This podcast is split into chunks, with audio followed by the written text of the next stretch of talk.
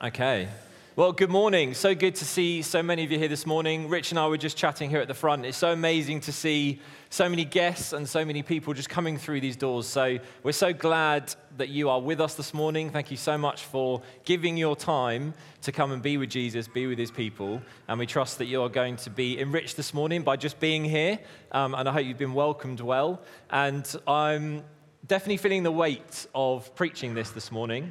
Uh, we're going to be looking at John 19, the crucifixion of Jesus. And there is so much here for us in this passage um, that we can't fully do justice to in these next few moments, but hopefully there are some nuggets in here that are going to practically help you to love Jesus more and to understand just the weight of the cross and the freedom that Jesus has given you. But before we get there, I have to talk about this weekend. So, for those who don't know, know me, my name is Liam. I'm married to Priska, uh, and we are part of the wider leadership team here at 502. And we also, as part of our work here at church, we look after the students and 20s group at this church. So that's both Alder Road and here. You'll see them kind of herded together, always sat in this section, always together, always a unit. Um, and we've had the pleasure, we've literally just got back from Studland. So, Studland Bay, you take the ferry over. And we took our students and 20s away Friday evening to Sunday morning to just have some time together, an official weekend away. We'd never done it before. And so we were a little bit like, oh, okay, this could go one of two ways. Either no one makes it across the ferry, or actually we have an amazing time. And I think actually the consensus was that they love Studland, could have actually done with more time. Is that fair, guys? That you would have liked it to be a week long or something ridiculous like that? So I think they want to do it again. So I'm, I'm, taking that as, as a win. And I just wanted to profile this because what we're going to do is just get a couple of our students in 20s up. We don't often get a chance to get them publicly up the front. Um, and I know they hate to come up the front. So what I've done is I've primed a couple of them just to come and, and simply share their reflections from the weekend and their big takeaway. So this is us, okay? Dylan at the front there. Just have a little look there. Dylan's going to come up in a moment and explain that pose in the photo. But this is yeah, this is the Student 20s family. We had so many of us together. I think with adults included, we are getting up to near having 30 people there, which for a church our size is amazing. Um, and yeah, it was just an amazing time. I love looking at this picture, just seeing all those faces, uh, and we had a brilliant time together. So if I could just invite Akuna, Dylan, and I think Blessings is loitering somewhere. Where are you? Right at the back. If you guys could just come up. Yeah, can we just welcome them up?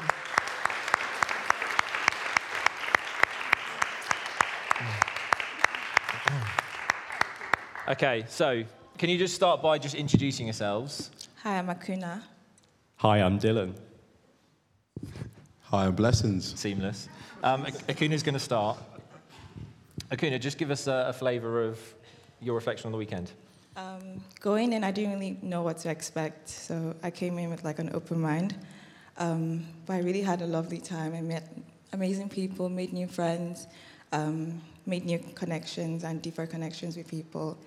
Uh, we went to the beach, we went on a hike, we played games together, we had amazing um, talks and sessions with our leaders, Liam Priska, Steve, Catherine, Catherine and Hannah. the pressure's getting to you. Yeah. Yeah. Um, yeah, and we had like prophetic words preached over us, and that was amazing. And yeah, we took plenty pictures and made TikTok videos. Um, I'm not going to explain that pose. I don't think it needs explaining.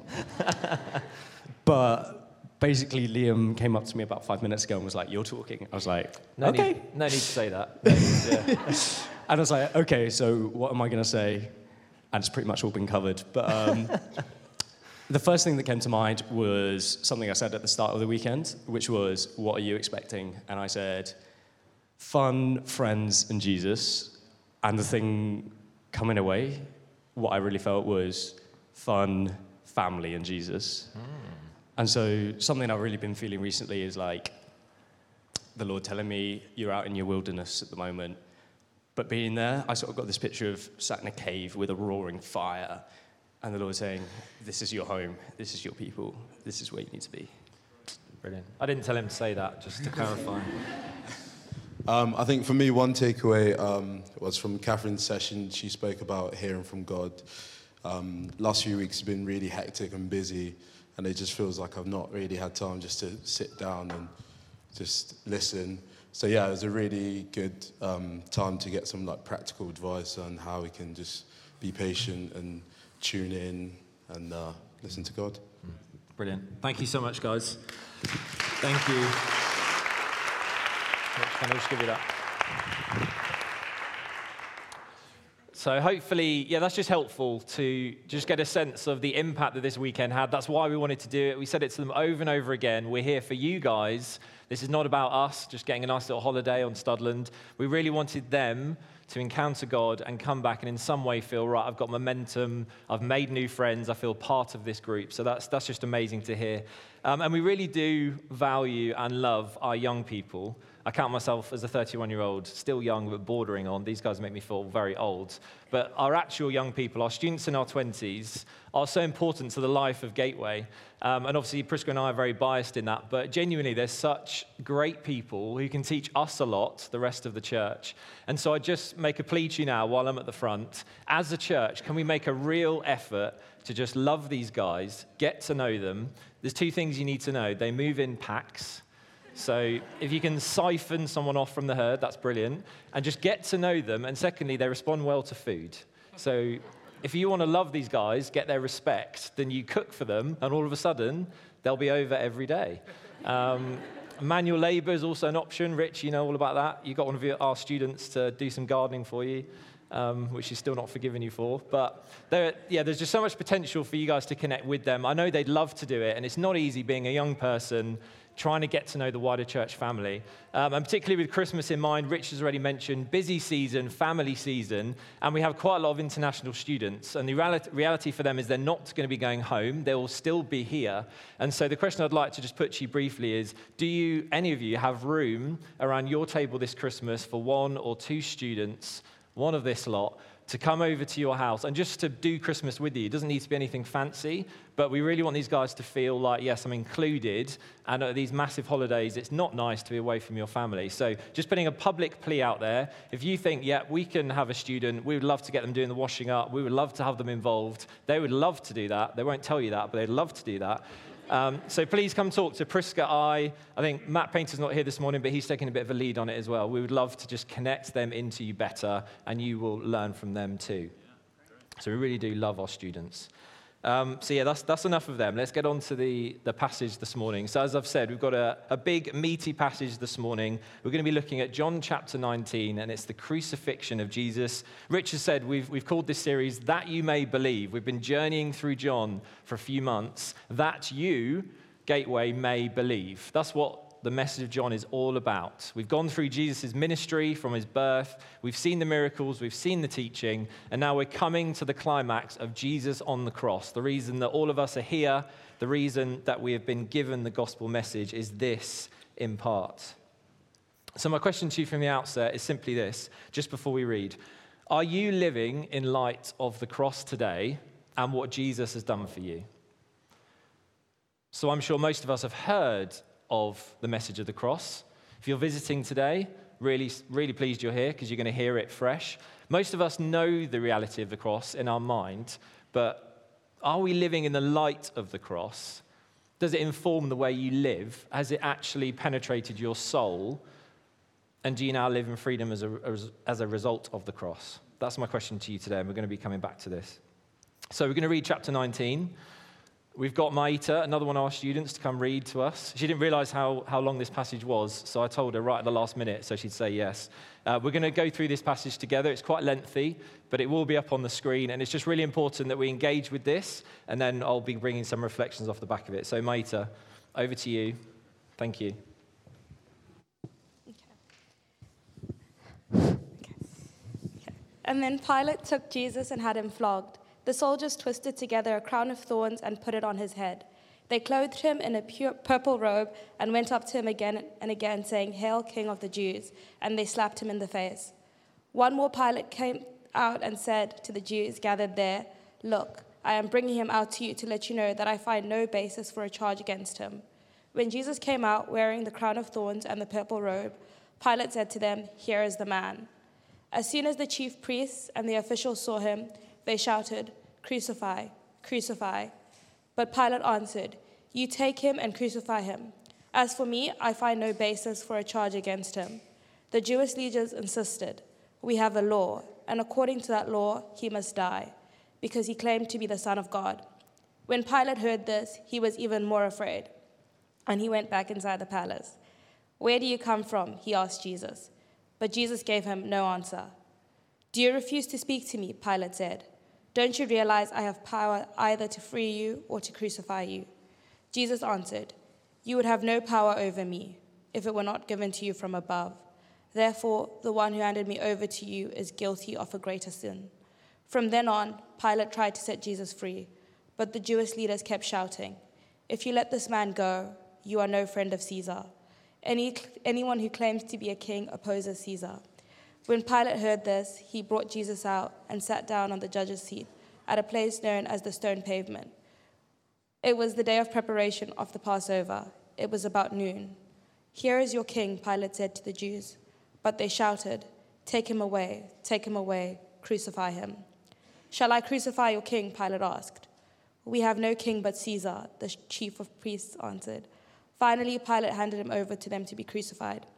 So the soldiers took charge of Jesus. Carrying his own cross, he went out to the place of the skull. There they crucified him, and with him two others, one on each side and Jesus in the middle. Pilate had a notice prepared, and fastened to the cross it read, Jesus of Nazareth the King of the Jews. Many of the Jews read the sign, for the place where Jesus was crucified was near the city, and the sign was written in Aramaic, Latin, and Greek. The chief priests of the Jews protested to Pilate, Do not write the King of the Jews, but that this man claimed to be the King of the Jews. Pilate answers, What I have written, I have written. When the soldiers crucified Jesus, they took his clothes, dividing them into four shares, one for each of them, with the undergarment remaining. The garment was seamless, woven in one piece from top to bottom. Let's not tear it, they said to one another. Let's decide by lot who will get it. This happened that the scripture might be fulfilled. That said, they divided my clothes among them and cast lots for my garment. So this is what the soldiers did. Near the cross of Jesus stood his mother, his mother's sister, Mary, the wife of Clopas, and Mary Magdalene. When Jesus saw his mother there and the disciple whom he loved standing nearby, he said to her, Woman, here's your son, and to the disciple, here's your mother. From that time on, this disciple took her into his home. Later, knowing that everything had now been finished, and so that the scripture would be fulfilled, Jesus said, I am thirsty. A jar of wine vinegar was there, so they soaked a sponge in it, put the sponge on a stalk of the hyssop plant, and lifted it to Jesus' lips. When he had received the drink, Jesus said, It is finished. With that, he bowed his head and gave up his spirit. Now it was the day of preparation, and the next day was to be a special Sabbath. Because the Jewish leaders did not want the bodies left on the crosses during the Sabbath, they asked Pilate to have the legs broken and the bodies taken down. The soldiers therefore came and broke the legs of the first man who had been crucified with Jesus, and then those of the other. But when they came to Jesus and found that he was already dead, they did not break his legs. Instead, one of the soldiers pierced Jesus' side with a spear, bringing a sudden flow of blood and water. The man who saw it has given testimony, and his testimony is true. He knows that he tells the truth, and he testifies so that you may believe. These things happened so that the scripture would be fulfilled. Not one of his bones will, will be broken, and as another scripture says, they will look on the one they have pierced. Later, Joseph of Arimathea asked Pilate for the body of Jesus. Now, Joseph was a disciple of Jesus, but secretly, because he feared the Jewish leaders, with Pilate's permission, he came and took the body away. He was accompanied by Nicodemus, the man who earlier had visited Jesus at night. Nicodemus brought a mixture of myrrh and aloes, about 35 kilograms. Taking Jesus' body, the two of them wrapped it with the spices and stripes of linen that was in accordance with Jewish burial customs. At the place where Jesus was crucified, there was a garden, and in the garden, a new tomb, in which no one had ever been laid. Because it was the Jewish day of preparation, and since the tomb was nearby, they laid Jesus there. Thanks, Maita. Brilliant. Thank you, Maita. So, as I'm sure you can reflect on that, there is so much that we could talk about today. Um, and in the time that's left, I'd really like to just pick out a few reflections of the cross. And I think this is an exercise that can be quite difficult for us, to be honest. um, when we, we think about atonement, I don't think we're brilliant at thinking about sacrifice as a society, but I really want to hone in on that term atonement and what Jesus' atonement on the cross has won for us. So I figured we're going to be using this term a lot, so let's define it. Um, so hopefully behind me will be a couple of definitions for you. And this is just to help us get our head around exactly what I mean as I refer to it. So, to atone is to make amends for a wrong or injury. And then a second definition that I think is helpful atonement is the reconciliation of God and humankind through Jesus Christ's sacrifice on the cross. So, I think that second one is pivotal for us. Just wanted to put that in your, your mind at the beginning. And I think our culture in particular, you run these definitions past them. We use atonement you might use it in a business context or a sporting context. Someone has atoned for their error, they've made up for an earlier error. But actually, I think we live in a culture that isn't particularly bothered about sacrifice, about denying ourselves. We live in a very individualistic society. Um, and I think it's hard in a selfish culture to recognize and embrace a selfless Savior. And so I think for us, it's a real lesson this morning to get back to the cross and to understand just what it meant for Jesus to sacrifice himself for you. When we don't see many examples of that, if any, in our society, we may think, wow, just can't get my head around the cross. Well, hopefully, these next few moments will help you do that. Uh, just to further that point I've just made about us being so individualistic in our society, some of you may have seen the, the Marks and Spencer's Christmas ad. Can you just put your hand up if you've seen this in some form? Okay, not many of you. I'm about to spoil it for the rest of you. So when you do see it in the next few weeks, you'll have this context, so you're welcome. So this is M&S's advert that is all about loving thismas. And the basis of this advert, it's worth just going online to have a look at. They get, they've roped in lots of famous people off the TV, and they show these scenes of people setting up their houses for Christmas in the way that they don't particularly want to do. It's basically to appease their family or their friends. So you have someone putting, he's thinking, what do I put on top of the tree? Is it this thing that a kid's made that's not very good, or a really nice gold star. Okay, I'll do what I should do. I'll put the, the rubbish thing on top of the tree. Someone else puts elves outside their house that they really hate. Someone else has to have a tablecloth in a certain way. And you can, you can feel they're painting this picture of okay, this is not really my Christmas. This is a Christmas because we're, we're in community. I'm, I've got people coming over.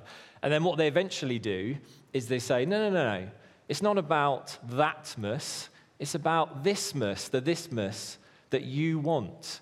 You should have the Christmas that gives you happiness and joy. So then, what they do towards the end of the advert, they start smashing the elves outside the front door because that's not what they want for Christmas. They rip the top of the Christmas tree off and they put the thing they want on top. And it's really, really strange. It's basically a case of you do you because Christmas is about you. That is simply the message. There's, there's so much so much abuse coming back to M&S for this advert. So many people saying, What on earth is that about?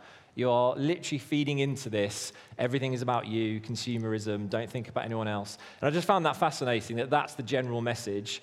At Christmas time, it's about you. You do what makes you happy. It's not about other people. Forget your family. Tell your friends to go and do something else. It's about what you want. Eat what you want. Play what you want. Dress how you want. And I just found that really interesting. So let's break free of that and let's look at some of the reflections of the cross. I hope these will be an encouragement to you. And whether you see Jesus this morning as your Savior already, or you see him simply as a stranger, this is for you. There's, there's things in this for both of you.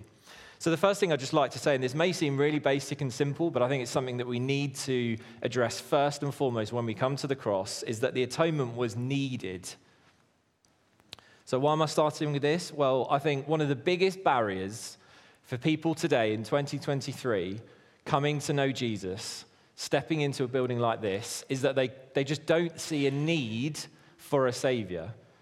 I reckon if we just did a little church jolly right now down 502 Ashley Road, Gordon led us in his high vis jacket, and we just spoke to a whole bunch of people. The majority would say, Oh, yeah, you guys are great. You know, I love what you do for the community, but I don't, I don't need a savior. Like you coming to me saying, Oh, you're a sinful person. Do you realize that? That often doesn't land very well saying, oh, actually, yeah, you're not a good person, come to my church. People think they are fine. They think if you tithe to charity, if you leave a legacy for your family, if you have kids and raise them okay, put them in good schools, then you go, you have lived a good life. Maybe people even think they can work their way up to heaven. But the Bible is very clear on the reality of sin as a real thing, a real concept, and the fact that it impacts all of us. So it's not optional once you come to believe in Jesus. And I think as a society, we're so good at spotting it in others, actually. You may have someone on the street saying, I'm not sinful. I don't know what, why you're coming at me with this. I'm okay. I help with the food bank in Bournemouth. On to the next person you go. But actually, we're so good. You look at the news, you look on social media feeds, we're constantly saying, so and so's done this. This is an injustice. This is immoral. We need to cancel this person. There needs to be justice delivered here. We're so good at seeing how broken the world is, but when it's turned on us, we think we're the good guys and actually think, oh, never. How many times have you said, oh, I can't imagine what would lead someone to do this or that when you see it on the news? But Romans 3:23 says for all have sinned and fall short of the glory of God. The reason society is so broken is because of sin, not because of a lack of sin. The reality is, ever since Genesis, where Adam and Eve in the Garden of Eden, and this is almost Christianity 101, this is basics, but it's things that we often just take for granted. Ever since they defied God, ate from the tree that they should not have eaten from, the perfect image and likeness that they were made in was broken, and now we are tarnished with that brush. We are born into a broken image. We inherit that broken image. We are all innately bent in on ourselves we don't just come out the womb and worship Jesus. We come out, and our instinct is to do what we want to do. Do the M&S ad. Go and do what you want. You do you. I really like this quote from Nabil Qureshi. So he was a, a Pakistani American apologist, died a few years ago um, as a young man. But he says this about sin. I find it really helpful. Could, should come up behind me. He says, What makes sin so devastating is that God is holy God is life, love, goodness, hope, joy, peace, and purpose. So if I sin, I am intentionally removing myself from all of that. I'm taking myself away from the source of all goodness when I sin. I am destroying my soul. God is holy. He cannot tolerate sin. He hates sin. And so, therefore, it cannot be compatible. And that's why we need to understand the power of the cross in righting this wrong. Our default setting, as I've said, is to serve ourselves. We can, even as if you've been a Christian 30, 40, 50 years, you can so easily forget that actually you have a need for a Savior. You need to be thankful for what Jesus has done. It's not a, a one time thing where you say thank you to Him on the day of your salvation and then you just do your life the way you want to. We need to constantly come back to the reality that, oh, it's another day. Jesus, thank you so much for what you have done for me. Don't take it for granted. And the reality was, the only way for us to ever be brought back into relationship with God is if someone atoned for us. That word, atoned. We needed our debt paying in order to make a way for us to get back home, get back to the garden. It's all about getting back to God. God wants us back in that relationship with Him, back in the garden where we had His full presence. That is the aim. If you look at the Bible from Genesis 3 onwards, that is the story. It is God's recovery plan to get a people back for Himself as was always designed to be. And we see the completion of that in Revelation with the new Eden. And I just want to pick out Genesis 3:15 because this is often termed as the original gospel where you first hear the gospel plan from God himself. He tells us the game plan when he says to the snake, Satan, I will put enmity between you and the woman, and between your offspring and hers. He will crush your head, and you will strike his heel. This is God's redemptive plan to undo our mess, to undo our brokenness, and he tells us what, what is going to happen. But the problem is, we cannot save ourselves. You cannot save yourself from your own muck. So, this Savior that was coming couldn't merely be a man, because there'd be no different to us. So, what we needed was the God man who would enter into our mess and would be with us to rescue us. And I love these statements in John 19. Pilate says in verse 5, Here is the man so appealing to, here's this physical man in front of me, just like you and I, flesh. But then the Jewish leaders in verse 7 say, well, he claimed to be the Son of God. So you've got this parallel Son of God, man. And it made me think do we, do we recognize enough the person of Jesus as the God man who atoned for us? Or are we more comfortable with Jesus the man? Are we more comfortable with Jesus in his divinity? But actually, we struggle to put the two together because it's powerful. It's important we understand this. Because the crucifixion was the cruelest form of execution. It was only saved and reserved for prisoners and for slaves. For, so, for Jesus to come and die for us, he didn't die a noble death, a death that actually wouldn't take long, wouldn't be too much pain. Okay, Father, I'll do this, but only if actually it's quick. He chose the most humiliating public death for us to atone for our sin. And I think, again, that's something that we can often lose sight of because the visuals of what it is to be crucified is so removed from our culture today. But when you think about what that would have been like, it's horrific. It is not the way you want to go. You would never choose to go that way. But there's a message of hope this morning because as the snake bruised his heel, that's the death on the cross, it also says in Genesis 3:15 that ultimately he would crush the head of the snake. That is what Jesus has won for us this morning by his resurrection. And that's going to be next week's talk. My second point is that the atonement was orchestrated. And I love this because what I mean by orchestrated is that at no point was Jesus railroaded into the path to Calvary. It wasn't a last minute choice of, oh, maybe this would be a good option. I'm here now, I'm in, I'm in the city, let's do it this way. It was always the plan. Jesus was resolute, he was brave, and he knew that this was the plan that needed to happen. It was always God's plan to redeem. And I love this passage. There's so many examples of how it shows us how God is in control. I don't know if you've noticed how many times it says, in order to fulfill Scripture. Or you think, oh, actually, this doesn't look accidental. This looks as if the Father and Jesus are actually in on this plan. And it's, I just, I absolutely love it. And I'm going to focus on one example because we don't have time for, for the copious amounts there are. But Pontius Pilate, I find such a fascinating figure. We've spoken about him uh, last week. Rich spoke about him. He is such an interesting figure in this passage. You could do a case study on him. He's just so fascinating. Because this is a man who was governor of Rome, really powerful. He served under the em- Emperor Tiberius, but he's a complex figure. And you see his humanity in this passage. And I feel like you can have a cheap shot at Pilate, like we kind of do with Jonah sometimes, when you think, oh, don't be a Jonah, don't do what Pilate did, you wouldn't catch me doing that. But actually, in reality, there is a lot we can relate to with Pilate. Pilate thinks he is the man in this situation. He thinks he is the powerful one. He asks the crowd, he asks Jesus, as if to say, Give me something to work with here. He's conflicted. He knows Jesus has done nothing wrong, but he's weak, and the political system completely fails, and he fails to stand up for what is right. And I, I find it interesting that Jesus was not interested in being released. You know, when Pilate says to him, Give me something to work with here. Do you not know who I am? That I have the power to either release you or kill you. Do you actually say yes to these charges? Give me something in defense. And Jesus simply says, You would have no authority over me, verse 11, at all, unless it had been given you from above. So Jesus turns the tables as if to say, Pilate, you think you are in control? You think you're here and I'm here? In actual fact, I've always been up here.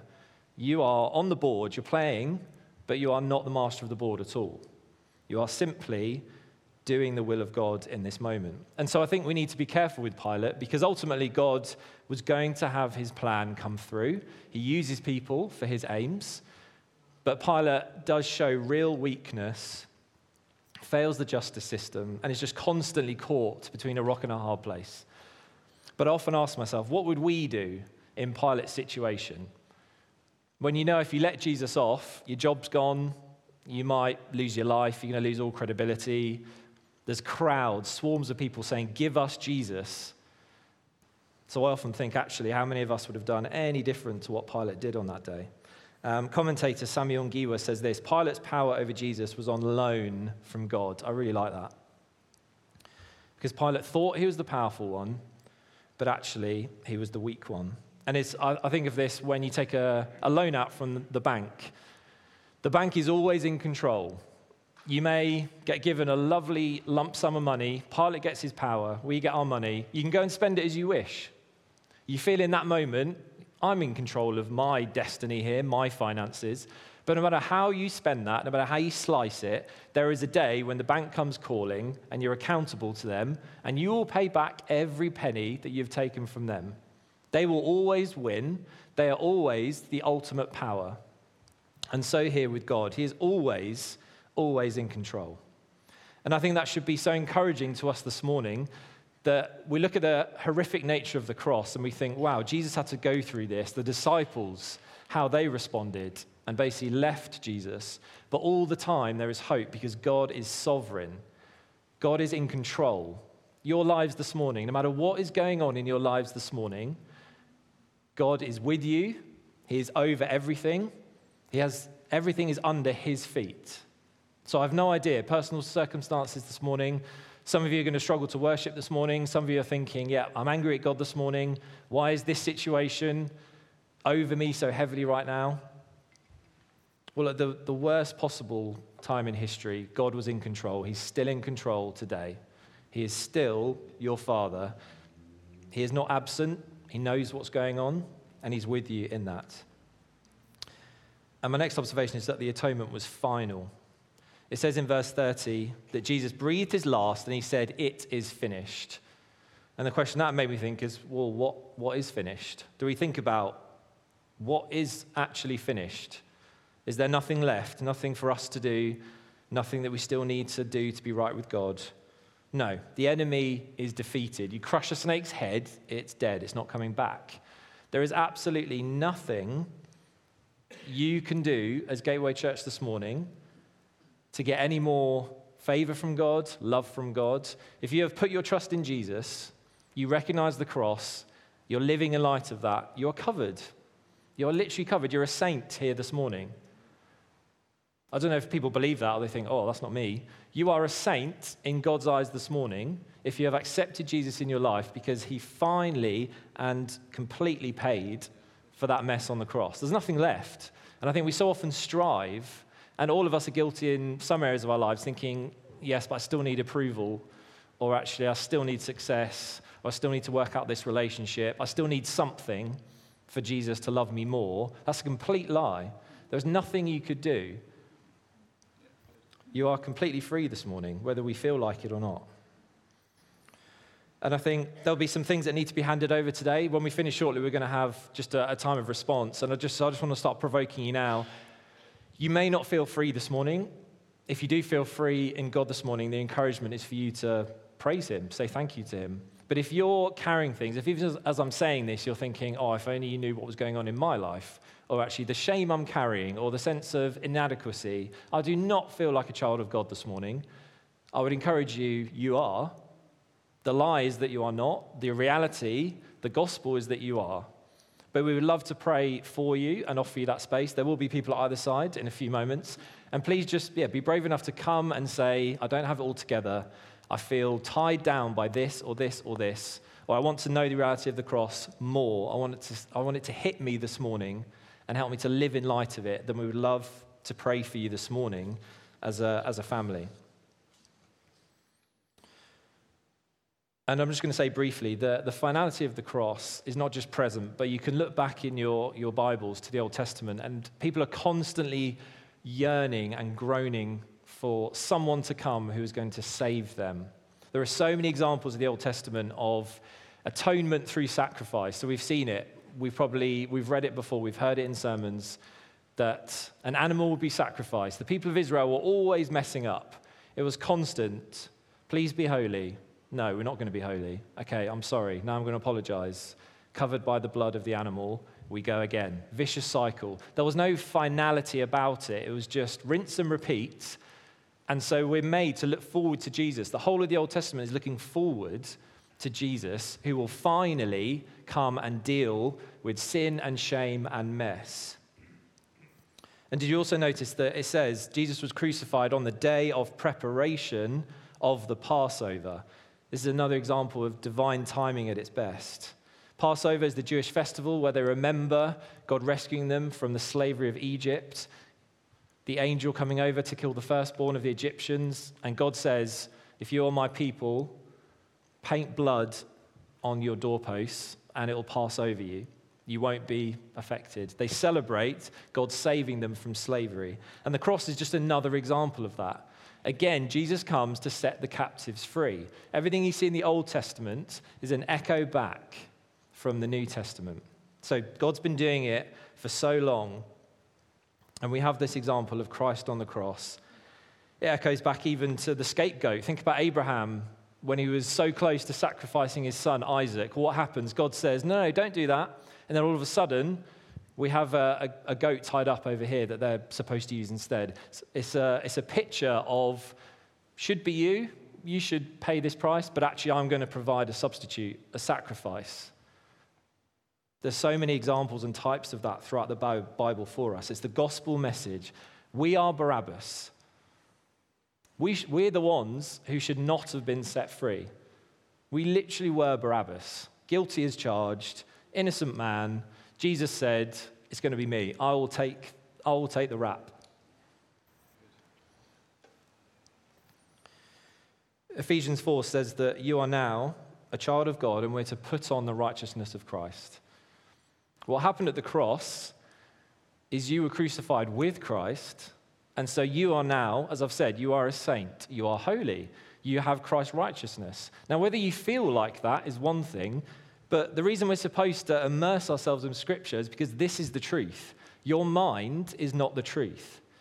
What you consume through M&S is not the truth. We're supposed to keep coming back here. If you don't, if you neglect the Word of God, if you don't think about the cross, you'll slowly just drift into what culture wants you to believe. You can't be in the middle. You're either disciple of Jesus, plugged in, or eventually you will drift. And you'll start to believe things that are simply not true. We have to armor up, wear the righteousness that Christ has won for us, and live in light of the cross. And I, I love another quote here. So, this is uh, Rich Villodas, who's uh, an American pastor and author in New York. I've used this actually, this quote before in a, a, previous preach, but he says Adam and Eve hid behind a tree, naked and conquered by shame. But Jesus hung on a tree, naked and conquered shame. In Jesus, shame doesn't have the last word. So that's what I want you to hear this morning. Your shame has been nailed to the cross. Now, of course, we don't live in a perfect world. We're in this now but not yet world where we know the enemy's been defeated, but actually, until Jesus comes again, we are st- still living in this world where we feel the pains of something's not right. We look at the world, far from okay. Think about how the nations are at war. Think about how people are treated. Think about world poverty. Think about all the things, the injustices we see, and we hate them as Christians. We want them to be made right. We're in this in between. I, I always think of it almost like a, a football match. You may be 6 0 down in a football match with three minutes still to play. You've lost that game. The enemy knows it's game over. The enemy has been defeated. There is no comeback, but we're winding down the clock. We're not quite there yet when the final whistle blows and things are exactly as they should be. Everybody knows, all of us know here, the result is done, the verdict is cast, not getting back into this fight. He is down. But until Jesus comes again, there are going to be things that we need to fight. And that's why when we come up in a moment, these feelings of sin and shame, anything that you're being told by people around you, or the enemy is telling you, the world is feeding you, we have to apply it to Scripture and say, No, I'm free in Christ this morning. We're all free in Christ this morning to live with him in holiness and righteousness. You are a holy child of God, a son and daughter of the Most High. That's an absolute privilege.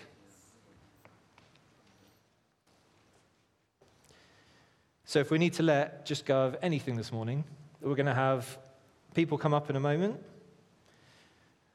And we'd love, even if you just want a renewed sense of who God is, or for the first time, you want to say yes to Jesus you're thinking, oh, Christmas, what's this baby about? Why is everyone getting so happy?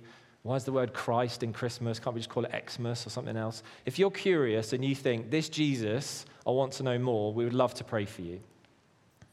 So I'm just going to pray for us. I'm just going to invite the, the band to come back up who are going to help us respond. But let's walk in freedom this morning. The cross is final. You have been won. And your shame has been nailed to the cross. There's no need to carry it anymore. Jesus, we thank you so much for the reality of your cross, the truth of your gospel. Would you help us to feel that afresh this morning? To put down any shame, any sense of inadequacy, I'm not good enough. And would you just remind us, Holy Spirit, would you remind us that we are, we're saints, that we have your righteousness, and that we can walk upright and boldly and proudly because of what you've done for us. Give us boldness in response. Give us courage to speak to people about how we're actually doing in our hearts. And I pray that you would bring people to yourself, help us to be lights for you, and to live in the truth of your sacrifice. Amen.